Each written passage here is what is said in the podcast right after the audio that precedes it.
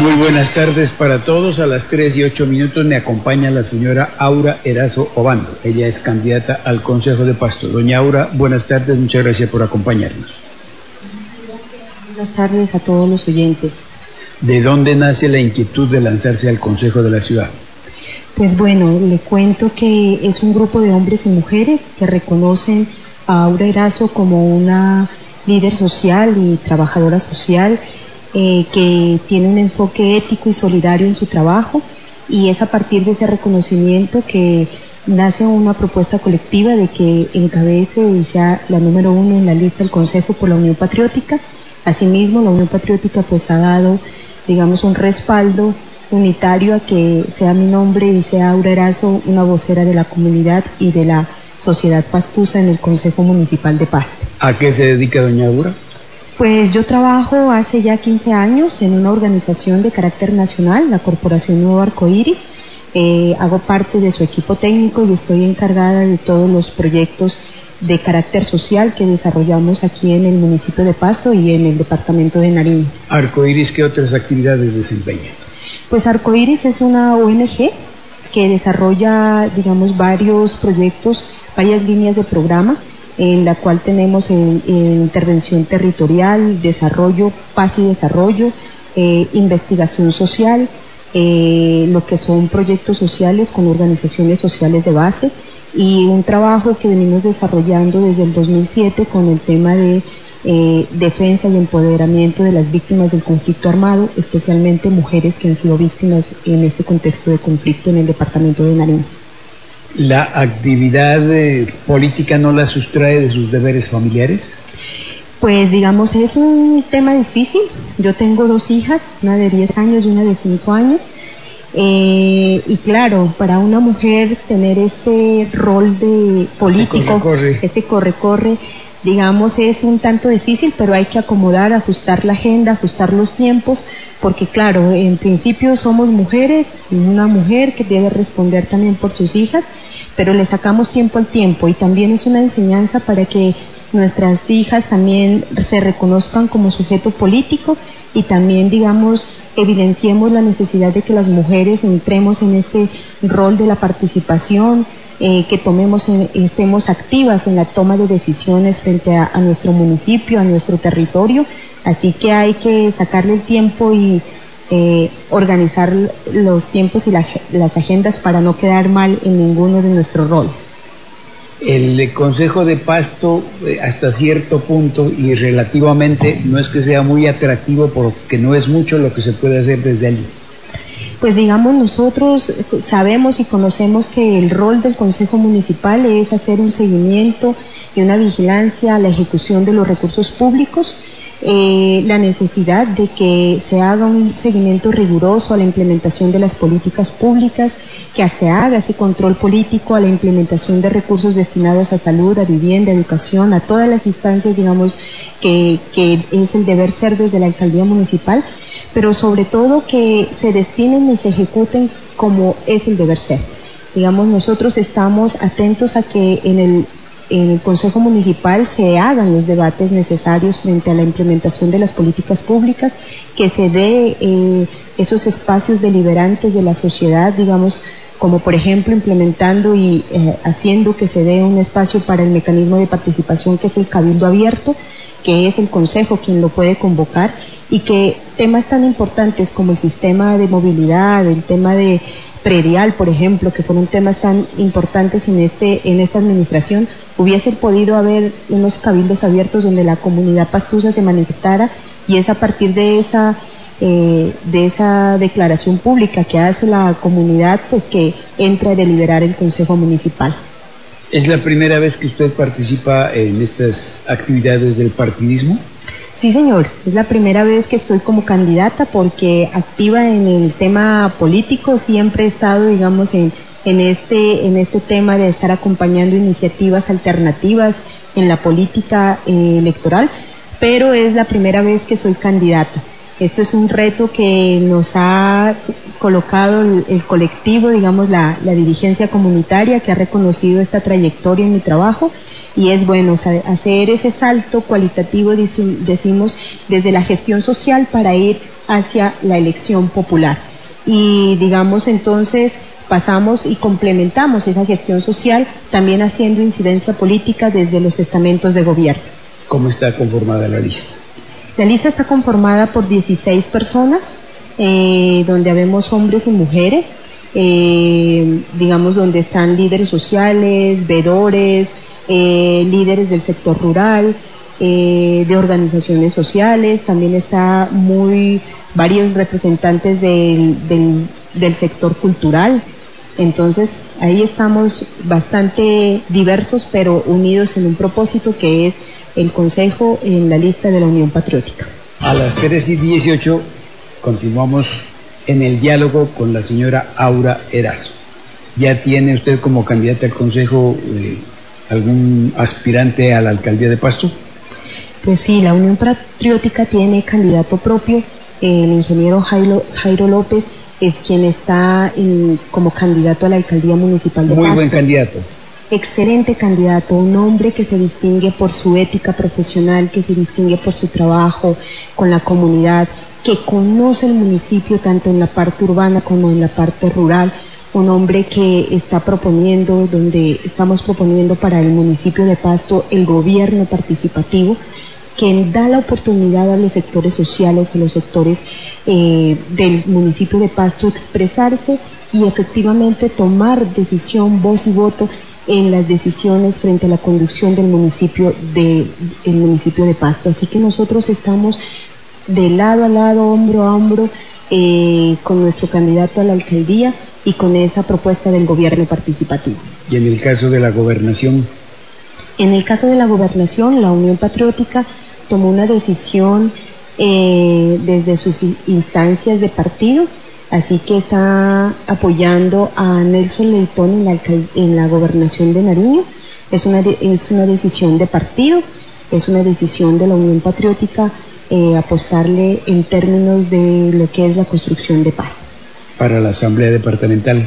A la Asamblea Departamental tenemos lista propia de la Unión Patriótica, encabezada por una de las mujeres eh, luchadoras desde el ámbito de la educación, que es la señor, la profesora Oviedo, Rosalba Oviedo, quien está encabezando esta lista y digamos ahí estamos acompañando y es porque eso que nosotros decimos vota inteligente, vota consciente, vota UP, en este caso votamos en bloque, lista el consejo, lista la asamblea y nuestro candidato a la alcaldía de Pasto. Ayer estuvieron en este mismo micrófono líderes y lideresas de diferentes comunas. Ellos también pues van a a ser elegidos, pero se quejan de que hay pues como poca motivación entre la gente. ¿Usted cómo ve ese panorama? Pues bueno, hay un escepticismo frente al tema electoral por todos los hechos, digamos, de corrupción, clientelismo, pero sin embargo, digamos, nosotros hemos dicho desde la Unión Patriótica que es necesario eh, tener una alternativa y una alternatividad en la propuesta electoral, y eso es lo que nosotros estamos propiciando.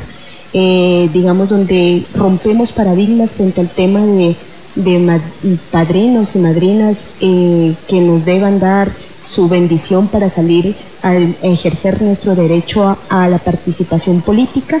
Así que nosotros estamos diciendo romper esos paradigmas y generar en la ciudadanía un ambiente donde hay posibilidades de una transformación real de nuestra sociedad y donde nosotros estamos diciendo que es posible el cambio, que es posible la esperanza, así como nuestra Unión Patriótica está renaciendo como partido, como el ave fénix, también decimos que renace la esperanza frente al tema de ejercicio político y de democracia en nuestro territorio. A propósito de romper paradigmas, ¿no le parece que el Consejo de Pasto, el actual, el actuante, es un tanto o quizá exageradamente machista?